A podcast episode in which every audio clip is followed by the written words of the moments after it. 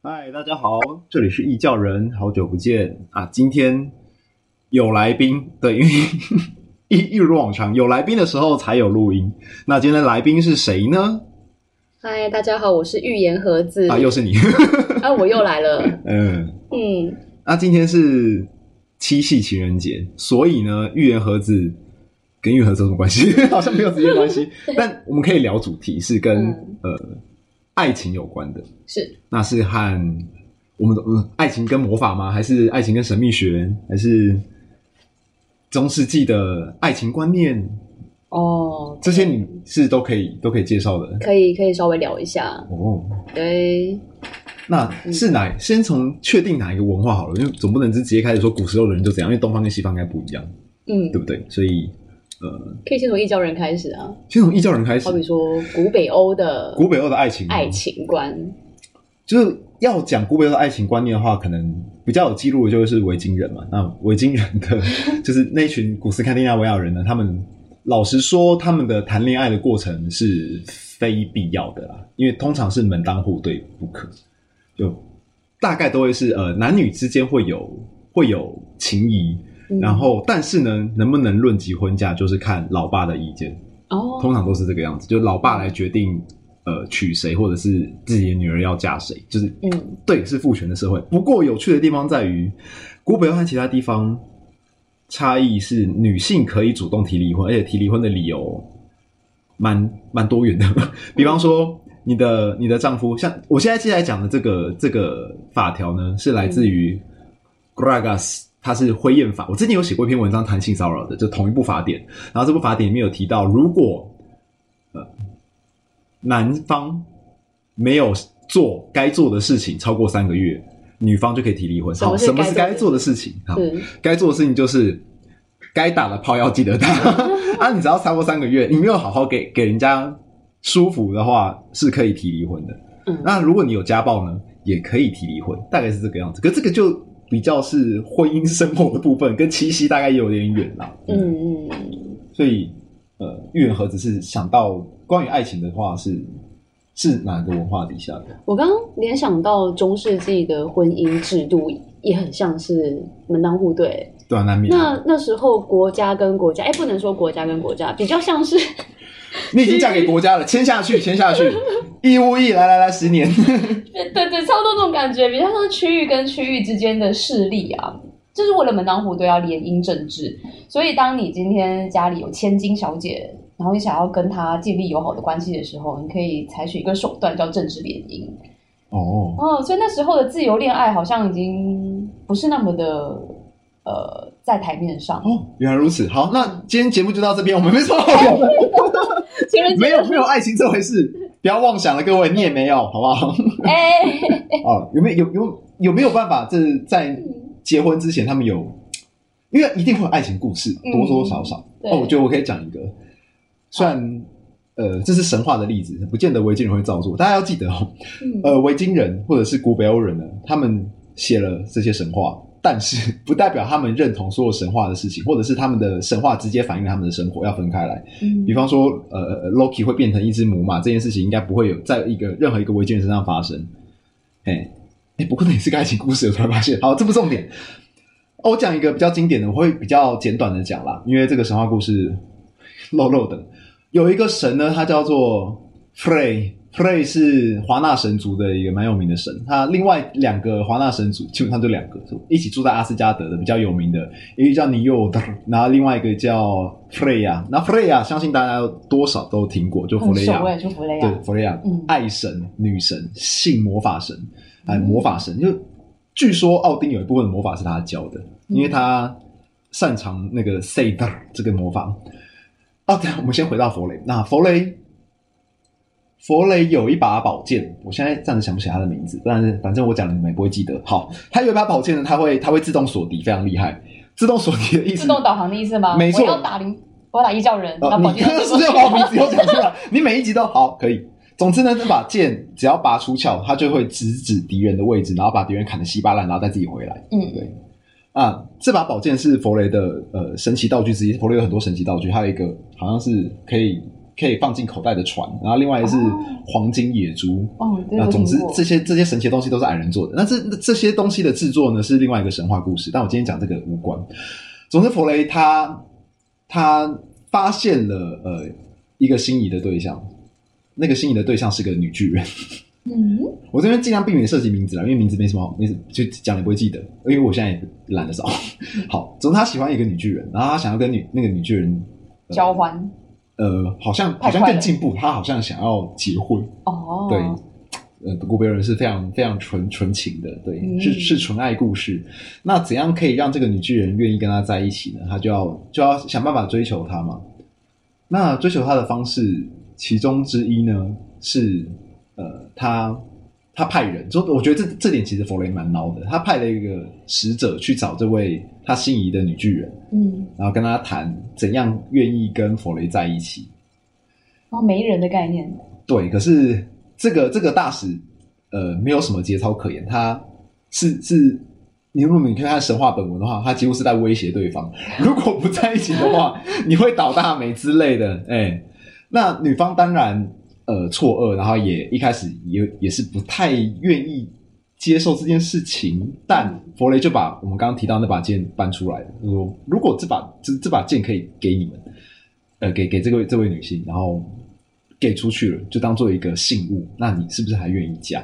然后再加上这位大使的威胁，哎，这个威胁其实蛮有意思的。我印象中这个威胁呢，还涉及提到了卢恩，卢恩文字，他说如果。如果你不同意的话，你会被你会受到诅咒的卢恩，但他当然没有细节去讲这是什么卢恩文字，然后也没有去细讲这个卢恩文字的施行细则，因为这并不是呃产品说明书。对，没错，它只是一个神话故事。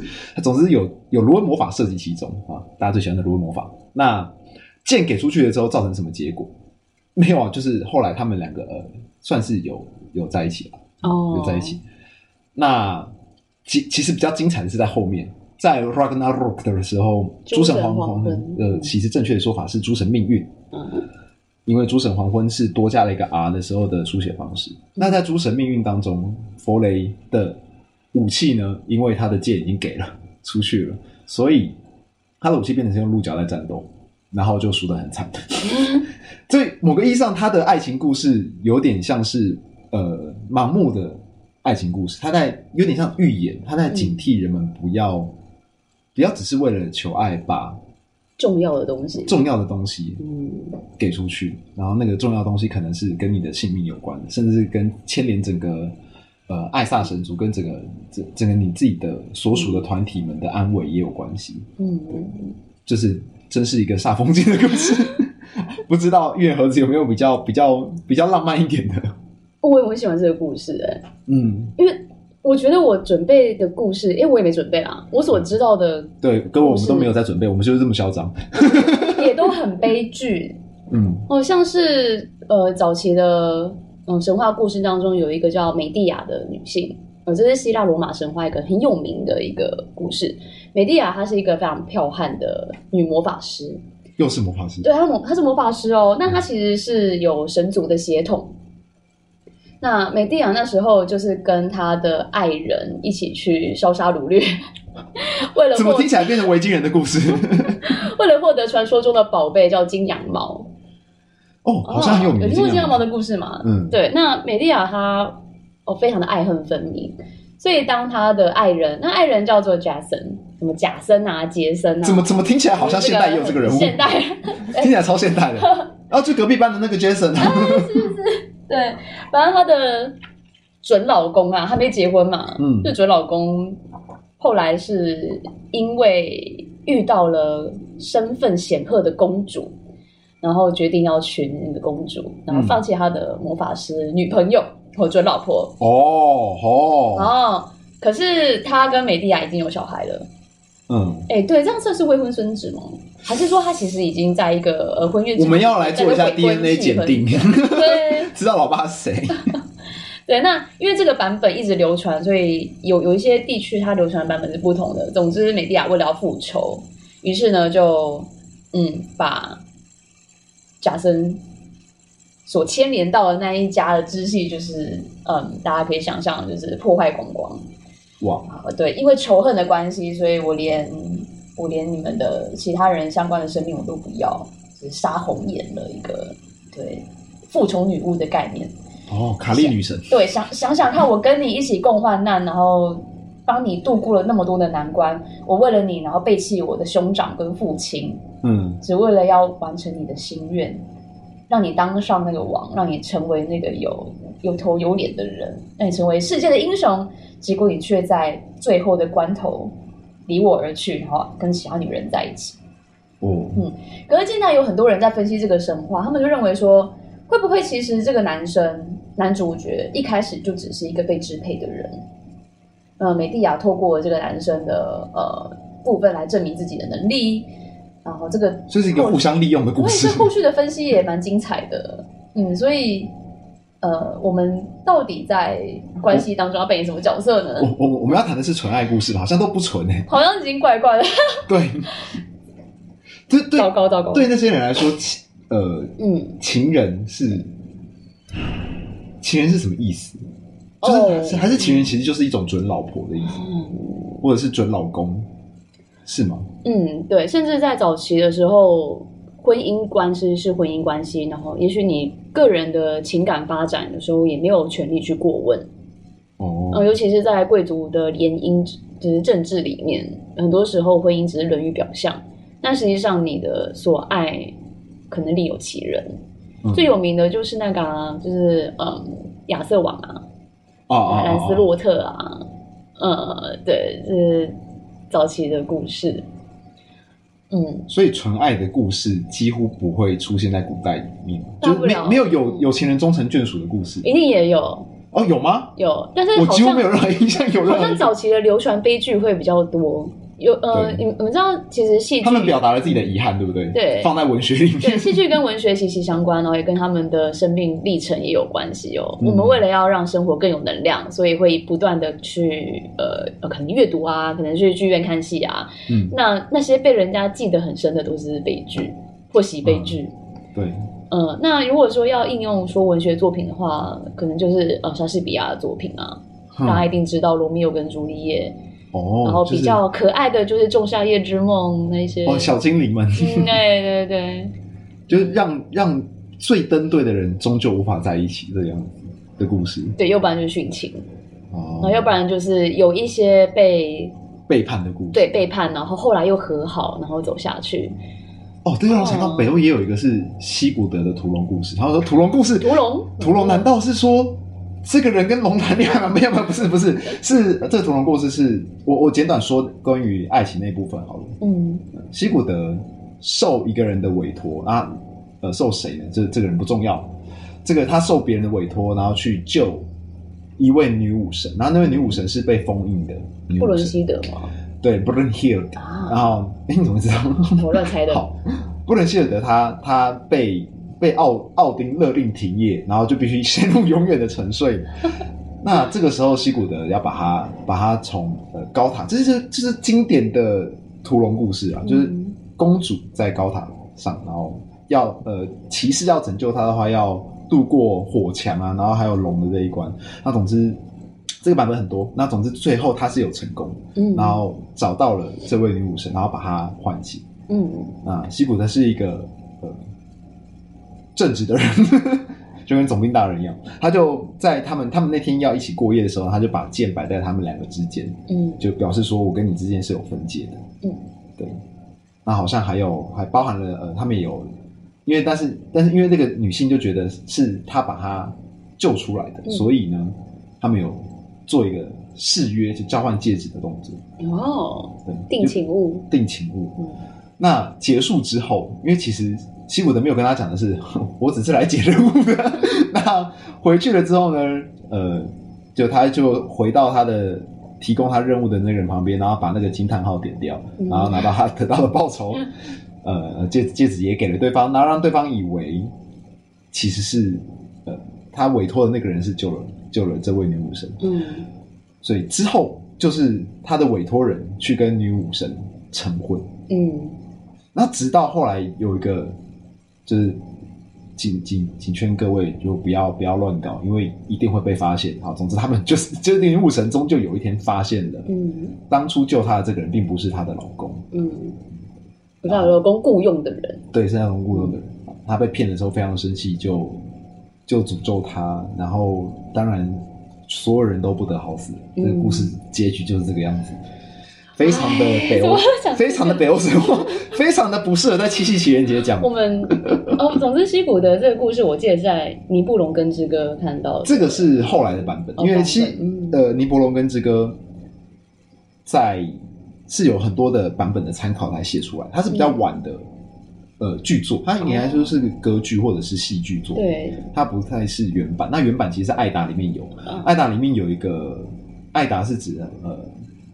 我之前都会说，艾达是记录北欧神话的的的原点，但是其实艾达里面有包含很多的英雄萨迦，那些英雄的萨迦 saga 和神话是镶嵌在一起的。啊。其中一个最有名就是 Volsung Saga 福尔松萨迦，福尔松萨迦里面谈的是呃西古德他们这一家人的代代相传的一些故事，就是从他从他爷爷啊曾祖父开始讲，然后一直讲到西古德，嗯，所以他只是其中一部分啊，对。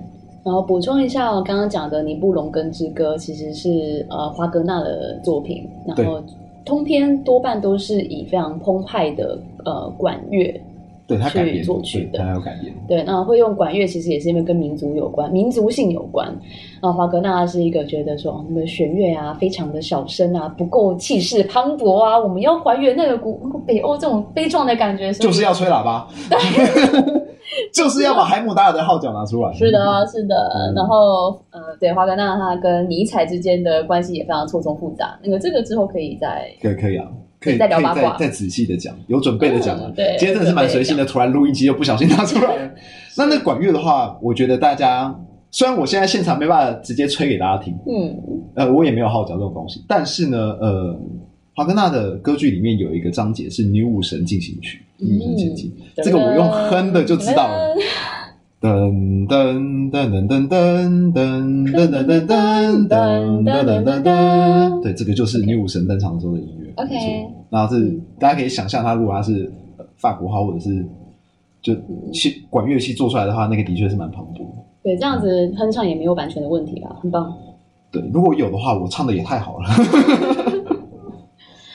对，好。那那嗯，对古时候人来讲，谈恋爱既然这么难以修成正果的话，那他们他们他们为什么还会谈恋爱？还是就是情不自禁就一定会有这个故事？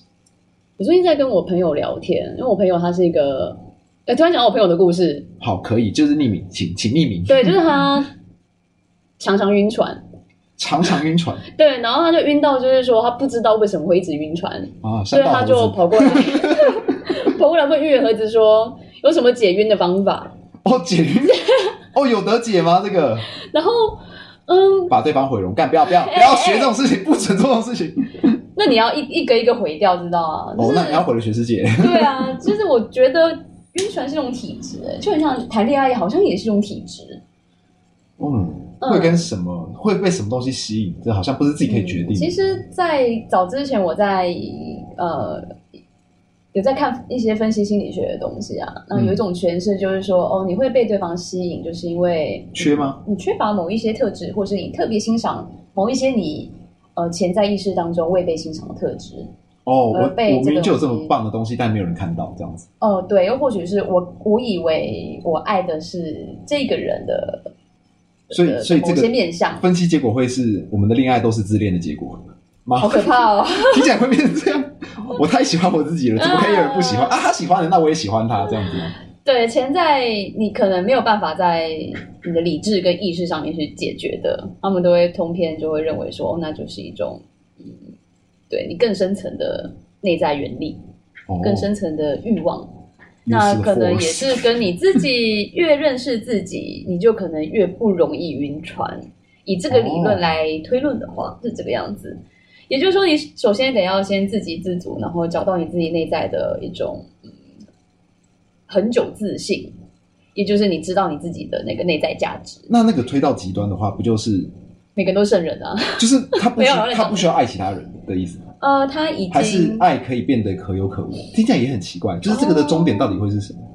我在想，他的终点比较像是他可以自己在满足自己呃内在的状态是圆满的，于是他在关系当中会更加舒服。你一样是可以谈恋爱，然后互相照顾，那感情会升华到另外一种境界。我印象中，呃，心理学上好像有分四种依恋关系的。哎呦，说说看，我背不出来，啊、但是好像有安全依恋，依附对对对对对关系的部分，就是少见的技能特质，嗯、就是那种他可以接受距离，然后又不会充满猜忌，嗯的那种关系。嗯对，是需要成熟的心智才办法办到。是是是，因为在谈恋爱的当中，我们会不自觉的呃依附对方，然后把重要的部分给好讲割让，好奇怪哦。可是就是有把对方当做一部分的自我的观念，是，然后会融合，所以我有些人会惧怕融合。好，比如我跟你交融在一起，我跟你融合在一起，那接下来我可能要面临很大的未知风险。对，嗯。也就是我我们在自我袒露的部分本身就是风险的，嗯。嗯，而且这个好像必须跟某种偏见绑在一起，嗯、那个偏见是来自于，如果我跟你有这样的关系，你不可以跟别人有这样子的关系，哦，这会变独占欲哦。对，可是这个其实不是，这个会是爱情该有的内涵，就是因为自古以来的那我们刚刚谈的那些悲剧，好像都有这个特质，所以它引发，就是他们会有强烈的不爽。啊，对，就是你，我爱你，但是你爱我，嗯、但是你不可以爱别的。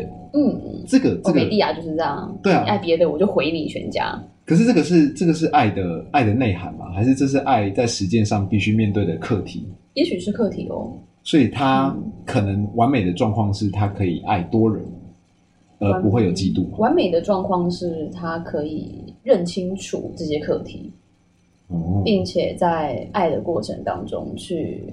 稀释掉一些悲剧的可能，嗯，我我也谈去稀释掉，所以有时候在命运当中，悲剧是不可避免的，嗯，但是如何在悲剧当中去呃学到更多，然后把那些极端的面向抽离掉，也许就是稀释的方法，嗯，所以爱情可以不用有独占欲，是这个意思。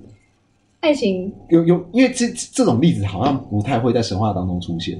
哦，神话当中蛮不可思议的，独占欲到处都是哦。啊、你看那个宙斯的老婆，对啊，嗯，这是正宫的独占欲都很强大。就自古以来，嗯、呃，作为爱情的范例的那些故事跟文学，好像都把那个独占欲视作一种理所当然。我曾经听过一个教授在，可是巴诺不语好像不是这样。有时间听过教授在讲神话的分析啊，他就是说那些嫉妒通常会被解释成守护家庭的要素。哦，嗯，对，就是让你的老公听起来也可以用达尔文的演化论来解释。哦天啊，听起来他就是 就是我族跟他族的这个观念，其实在爱情当中是会发酵的。嗯，不管不管自己是不是愿意接受，都来不及阻止它发生。对，而且早期的情人似乎也就呃有预设要结婚的立场。有时候会这样。嗯、那，呃，你刚刚在聊 podcast 之前，我记得你好像有提到说古北欧人的爱情，嗯，对啊。那他们是一夫一妻制，对，婚姻上，他们在因为这个有可能涉及基督教的影响，但不排除在原始部落的古日耳曼文化时代，可能一男可以配多妻吧。哦，对，但反过来不会，因为他们是父权。嗯、之后就慢慢变成一对一。那一对一的话，不包含同性。对，不包含同性，因为维京人非常非常的瞧不起同性恋，这是一个非常同志不友善的社会啊、嗯。他们很强调阳刚气质。嗯，对。那他们怎么示爱？示爱的方式，科科卢恩文字有有有一些卢恩文字会表现出他们他们就是。后世的分析可以发现，它其实是一封情书，嗯、它就刻在一个小木片上。我找一下好了。好，因为我现在手边就有书，我念给大家听。好，那其实哎、欸，很早哎、欸，因为我我忘记了，我以为都是维京时代之后才比较容易出现，但维京时代以前，呃，大家应该知道维京时代使用的卢恩文字是 Younger Futhark，就比较比较晚近的卢恩文字。但在那之前有 Elder Futhark，嗯，目前台面上卢恩符文在用的那个系统就有出现。呃，跟爱有关的铭文被找到，在考古学上被找到。嗯，像是其中一个是给给亲爱的，请你欲望，然后上面写他们会写名字。嗯，好像看起来通常都会是呃老公老公在在外面打拼的时候，然后有点像是写信回家，但是其实寄不去，寄不寄不到那个他老婆手中。嗯，那就是写在写的带在身上，然后希望他会有一些作用。那最最简短的，其实就是写 love，love 就是 L E U B 这个发音，love 就是爱的意思，在呃古高地日耳曼语或者是 Proto Norse 里面，原始日耳曼语和原始北欧语里面就已经有。还有一个是经典的是呃 sevagandin leub，它是指给给远行的人爱。那这些都是很早，因为其实这个念法不是古北欧语，我通常会。我在文章中或者是以前节目上提到的，通常都是古北欧语，但是关于爱的主题真的是很很早就已经有了。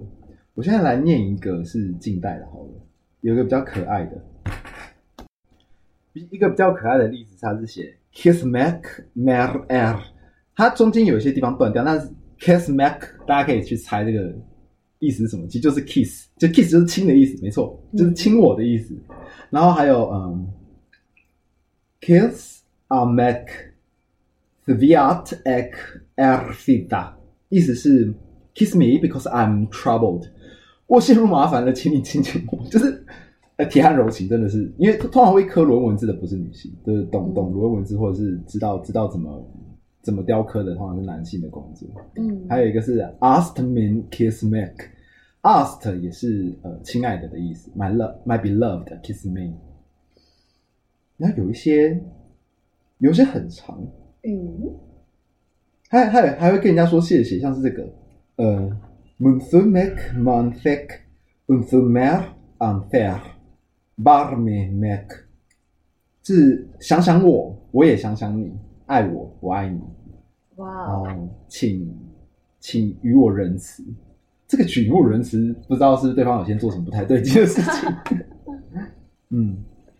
然后有些时候还会出现呃拉丁文，还有 amore 也会在这两个晚晚出来了，对 amore 也会出现，然后是用卢文字写的，嗯哦，用卢文字写出 amore，对这些我这我以上念的全部都是卢文字，这文本我有兴趣哎，嗯，我我觉得之后如果嗯好老高，就是之后如果大家有兴趣的话，可以专门做一支视频啊，没有，我们要视频不是是影片，没有要做视频，有些会直接摆明了他是他。把这个意图放在卢恩里面，可能卢恩对呃早期的维京人来说还是有一些神秘的力量的意义。像这个是写 Ansa fer Eristi Runar Thessar thordis，Thordis 是一个人的名字，他的意思是说，我就是这个刻下这些卢恩的人，我爱你。嗯，然后索索尔迪斯，我爱你。索尔迪斯是呃女性的名字哦，不要不要不要看到前面是索尔就代表男的，你要看字根，因为它的阴性跟阳性的表达通常是在特的字字字尾才会出现它的性质。哎、嗯，我觉得各位听众有福嘞，大家在这边听异教人念情诗，真的是念情诗，其实古老的情诗呢，而且我还有画面哦，我就可以想象到以前的壮汉，然后留着很长很长的胡子，对，关云长。对，一边读着春秋，但是春秋上面写罗文字，什么画面感都可以。然后很细心的在刻刻着他的思念，这样子。这个好长，可是好好可爱。我要念这个，这啊最后一个了，因为大家可能会腻了。嗯、我念我念最后一个。Con exegia fair fair 就是你的意思，大家可以顺便古北欧语教学好。Semthu mont rena af mer at exgol unna fair engu ver en mer。他是说，我可以向你说，正如同你所经验到的，与我经验到的这样，我将会爱着你，不亚于我自己。超美的哎，超美的，超美这一段，可以把它刻起来。好长，对我来，我知道来卖周边。来，之后来订购。啊，七夕过来不及了，对，随时都可以，好吗？像像是这种，呃，除了为为什么是罗文文字，你可以去想象，它对方来说这些有可能有仪式仪式性的意义，对对对。那类似的魔法，你们有想到吗？嗯，也是有。在古老的魔法当中，有个叫希腊罗马沙缩草纸哦，就是所谓的 PGM 哦，PGM 就是希腊罗马缩草纸的缩写。嗯，哦，那里面的魔法大多数也是以科普特语在写的。科普特语是什么？科普一下科普特语哦，呃，科普特语就是以前就是诶，好简单来讲一下历史。嗯，就是希腊罗马那个时代版图扩张很大嘛，然后在埃及的那个地域那个地区，那个是已经亚历山大之后还是？呃，对对，那个亚历山大哦，托勒密，对对，没错没错，那个时候的王朝真的很扩大到不行。嗯，然后科普特其实是以呃希腊文组成的，只是它的音有多几个跟少几个，但他们的拼音跟组法其实跟希腊呃就是希腊罗马那时候通用的语言是有点类似的。那也就是那个时代，因为文化融合的关系，所以在科普特呃文本当中出土的魔法，你可以看到，呃，祈祷的对象可能是埃及的神明，然后还有希腊罗马的神明，那甚至还有一些拉丁化的系统已经藏在藏在里面了。这样子，就仪式跟呃，就是那个时代的语语言好像很混用，很厉害哦。嗯，对，然后。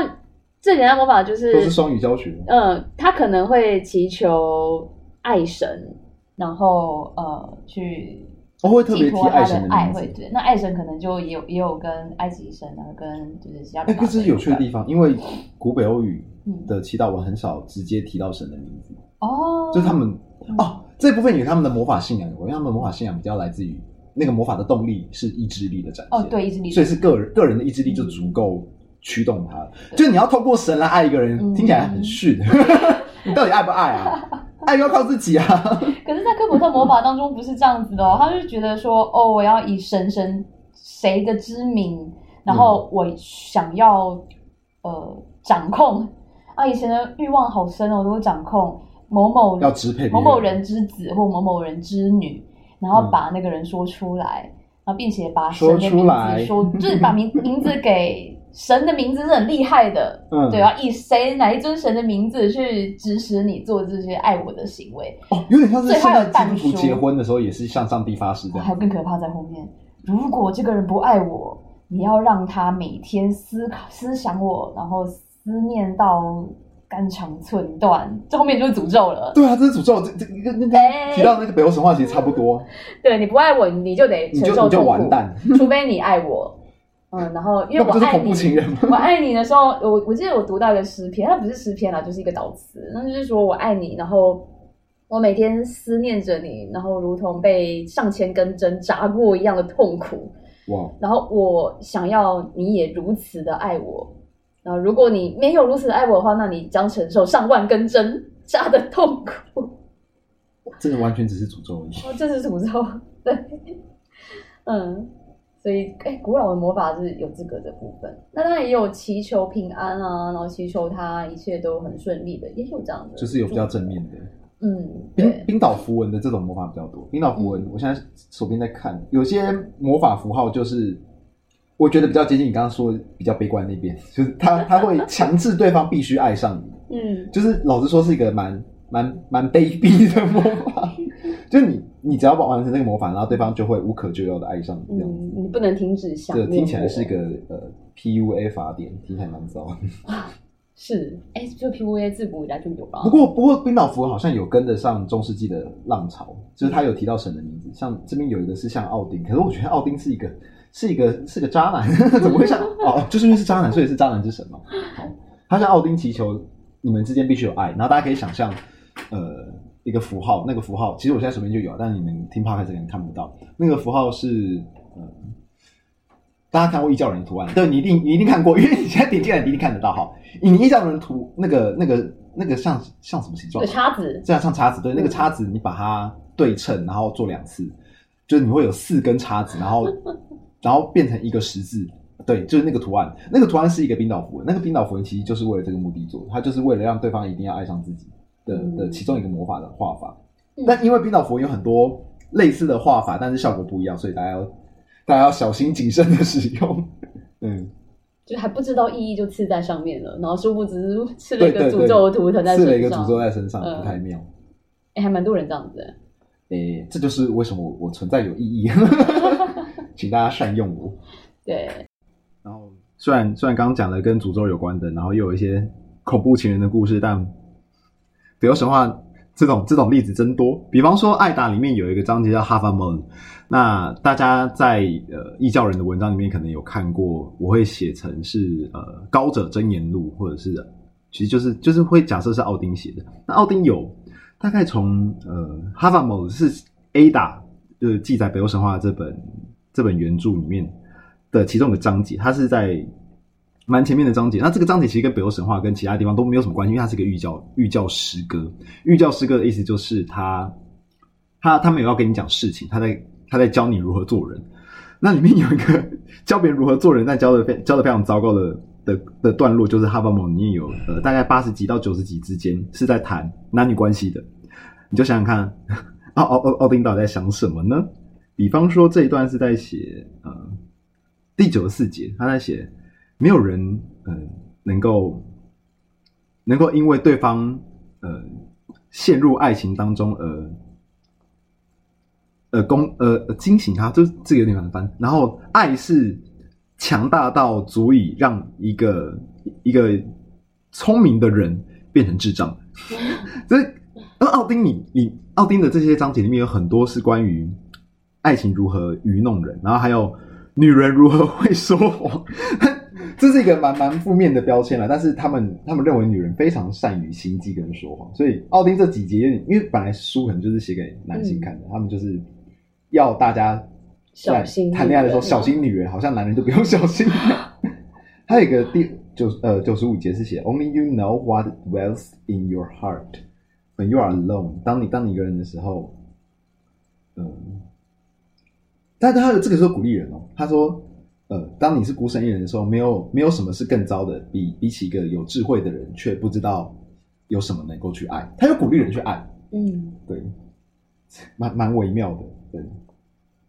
女人工于心计，自古以来都有这样的故事。对，萨迦也有嗯认知。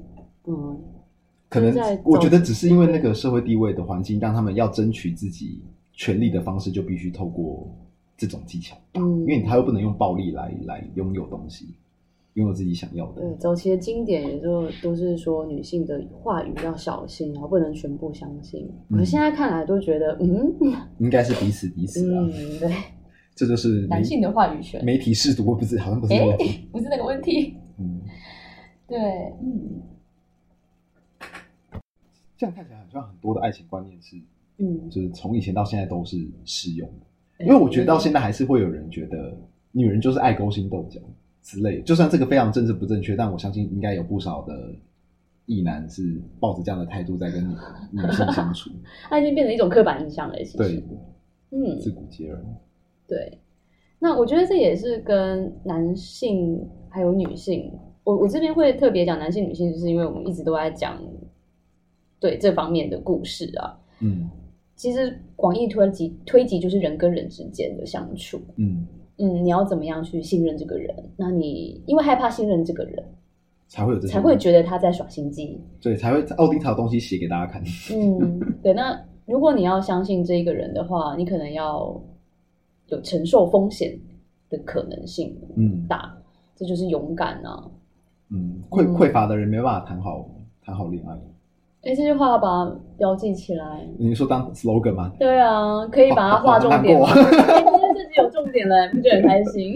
对，要先确定自己不是基于匮乏。然后有我以前会跟朋友聊跟跟爱情有关的话题的时候，我会提到一件事情，虽然我自己不见得做得到，但是这句话是说在。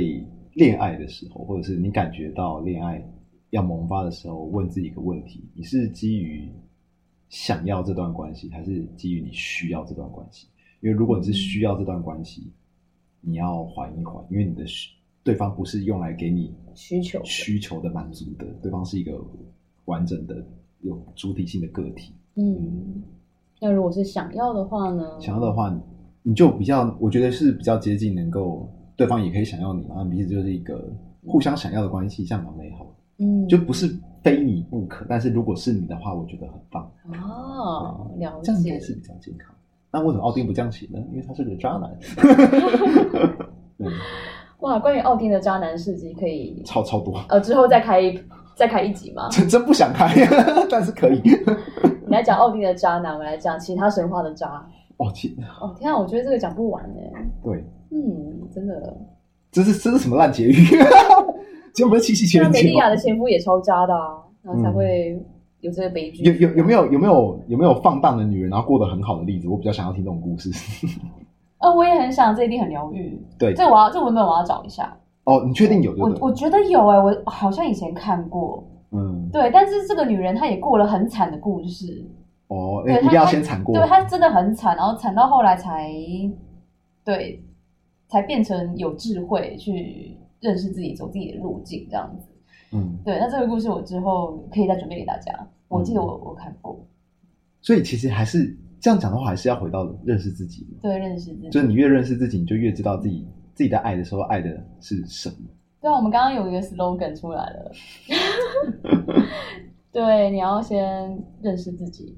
对，嗯，你要确定自己不是基于。然后，当你匮乏的时候，你谈的感情可能也会被污染，充满了挑战。嗯。嗯，那有时候匮乏是来自于不相信自己被爱。我觉得这是现代人常常会有的状况，就是身为一个占卜师，有时候会遇到这样的个案，因为总是看得到其他人。嗯就我们我们这个古北欧可能一个村庄跟另外一村庄就隔了一百公里，嗯，大概这这个你这辈子会有的对象就是跟你同个生活圈的人，嗯，但这个时代就是谁都可以是第三者的世界，哇，所以危更复杂，危机四伏，对，那个信任感的建立就就更有挑战性来说，嗯，而且凭什么我要相信你呢？对啊，对不对？又变成偶尔会变成利益交换的考量，就是你、嗯、你要什么我给你什么，但这样又何必谈爱？就会是另外一种关系、嗯、对，而我觉得近代来讲的话，因为利益交换的关系，变得各取所需的这种爱情，其实存在的长久下来也是蛮稳固的哦。嗯，对。那但是这个关系，但是好像就不算是爱情关系，呃，慢慢的会变成需要的，而这个需要不是只是单方面的，呃，我我我情欲感情上需要你，而是我生活跟你共伴在一起的一个需要。我觉得有个模糊地带是，呃，爱情可以无条件嘛？听起来有点夸张。但是那个爱情的有条件，好像又不能很刻意的可以条列式出来，满足我这些条件的人就可以跟我在一起。听起来蛮诡异的，好像反而失去了个性。我觉得爱情的条件会是一种浪漫哦，有时候你可以去运用这种浪漫，嗯、你不能够强制他一定要满足这些条件。但是当你看到对方因为爱你，呃，但前提这个条件是知情同意而且合理的条件。对嗯、那对方因为爱你，想要去让你更有安全感，而符合这个条件的时候，他在关系上，我觉得是一种浪漫。哦，嗯，所以其实爱情是有条件的，但是条件如何满足才是关键。但是有很多人会为了要满足这些条件，呃，他更，我觉得这个比交换更糟糕。而是勉强自己达标这个条件，哦、而当你在感情中勉强自己的时候，那些勉强的委屈、不安，还有不公平的感觉，会在感情当中慢慢的沉淀成一种反噬的力量，嗯、然后到之后变成了不公平，然后还是不能讲，因为我以前都没讲，然后那个就会，那、嗯、不公平久了之后，好像都是伤害，嗯。嗯，所以大家如果有在谈恋爱的话，这是劝世节目。真的有公平的地方，你自己要呃，知道自己在意什么，自己要稍微要找机会讲，理清一下。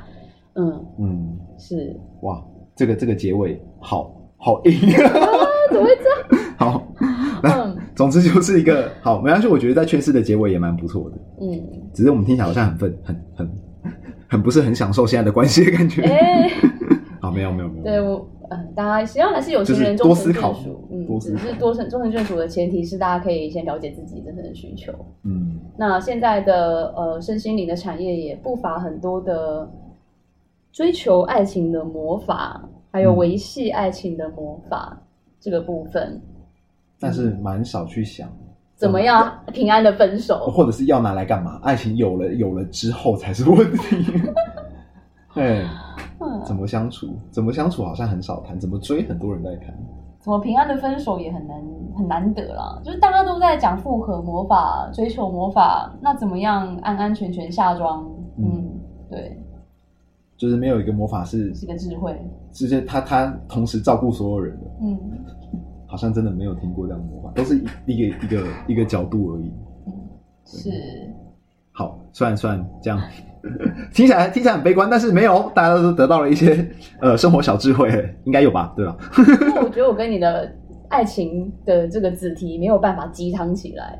对，没有。就是大家吃不到补，然后觉得而且好苦，也很想很想讲一些很正向积极的东西，但是 这个这个领域真的没有那么那么快乐，没有没有不尽然都是快乐的事情。啊啊！如果你不觉得是这样，嗯，你再活久一点你就知道了。活久一点，真的会有差。对，或者是你选择当职业占卜师这个行业，哦，就会见证了非常多的个 多了也会有这种感觉。哦，我有我有一个时期接的案子，那个礼拜，因为我一个礼拜就就会接案子嘛，嗯，然后来占卜的人就是呃，大概有三个人在。询问跟爱有关的爱情呃，就是婚姻者的、嗯、的事情，就是三个婚爱婚外情的案子。嗯，对，那对，就是其实哦，我我在前线也会看到蛮多呃 家庭，然后长期下来互相委屈，嗯，的这样的场合，嗯、所以我觉得谈恋爱不是一时的东西。当你谈恋爱当分则分，我觉得没有问题。可当你有家庭之后，你有你的人生规划，发现各个跟你想的不一样，那会是一个呃需要全部的人、全家人一起学习的课题。不要把爱情当押宝，要下注，你要知道分寸在哪里。嗯、对，然后甚至爱情涉及到全部说说它就危险、嗯。对，当婚姻到来的时候，那会是一个集体的课题。你不是只是处理你自己就好了，虽然你自己要把你自己处理好，嗯，嗯但有时候好像。整个家也不是只有你一个人，对，嗯，多了一，是管好自己这件事情本身就有难度，何况要同时管好两个人，超高难度。怎么办？我们的课，我们的这一没有这个，这个很 real，我觉得 OK，好，好，好，相信大家都学到了不少啊，情绪不要被我们感染就好，你你还是可以很开心哦。你可以很开心，很开心，很开心。是，好，嗯，呃，不可不可思议的这一集讲到这边已经过了四十几分钟。好，嗯，好，谢谢，谢谢大家的收听，我是异教人。呃，嗨，我是预言盒子。嗯，啊啊，大家情人节快乐！虽然听听在这个地方好像怪怪的，但是情人节快乐。哎，情人节快乐。好，大家下次见，拜拜，拜拜。